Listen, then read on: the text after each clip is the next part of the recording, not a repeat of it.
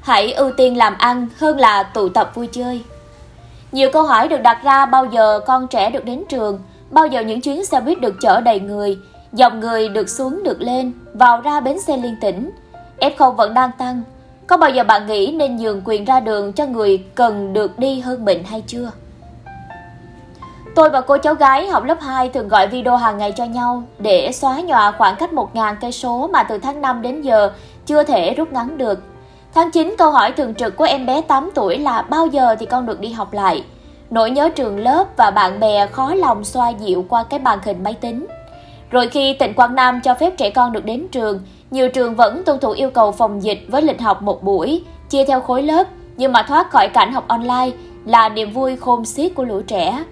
Trong khi đó, bao người mẹ gửi con ở quê nửa năm chưa thể về thăm và hàng chục triệu trẻ vẫn chưa biết ngày nào trở lại trường lớp. Ai thì cũng có nhu cầu được đi, được gặp gỡ, được ra nơi công cộng vận động và giải trí. Tuy nhiên, nhiều trường học vừa mở cửa đã lại phải quay về học trực tuyến vì có một vài ca dương tính.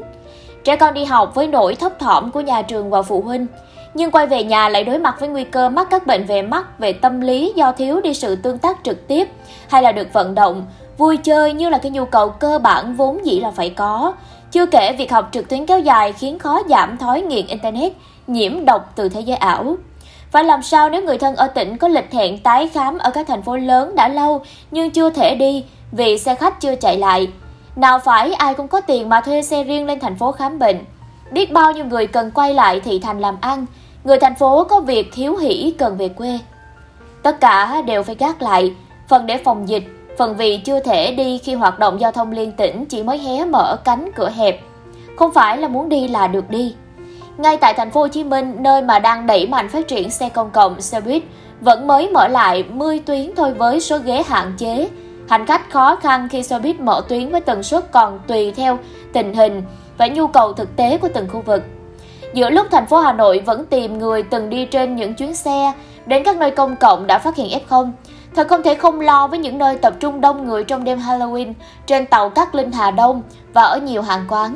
Đi lại mưu sinh khám bệnh phải nhịn và gác lại, xe khách và xe buýt vắng khách trong khi không khí quán xá thì nhộn nhịp. Ai cũng có nhu cầu, nhưng nhu cầu nào cần được ưu tiên. Người lớn muốn hẹn hò đi uống bia thì được, trong khi trẻ muốn gặp, dù chỉ một vài bạn cũng khó vì trẻ nhỏ chưa tiêm ngừa. Nếu như ngang qua quán xá thấy người lớn thả lỏng ngồi bên nhau chẳng cần khẩu trang hay khoảng cách gì hết, rửa tay cũng là chuyện hay quên. Những hoạt động mang tính giải tỏa cá nhân này có cần thiết hơn chuyện đi lại, làm ăn, trẻ đến trường, người già đi chữa bệnh. Mọi so sánh đều khó vì ai cũng thấy mình cần đi, cần gặp và chuyện của mình quan trọng hơn. Đành rằng làm ai cũng đều có quyền lựa chọn thứ tự ưu tiên trong cuộc sống, nhưng ai cũng đang sống trong gia đình có người già, có trẻ nhỏ và cộng đồng F0, F1 không có triệu chứng. Đi lại lo làm ăn, lo sinh kế cần được ưu tiên hơn những chuyến tụ tập vui chơi. Nên chăng chúng ta dừng lại một chút để nghĩ trước khi đưa ra quyết định nào đó để những ngày sắp tới của mọi người sống quanh chúng ta được trọn vẹn hơn. Nhịp sống bình thường mới vừa mở ra cánh cửa vui chưa bao lâu. Mấy hôm nay dịch đang nóng lên ở hầu khắp các tỉnh thành.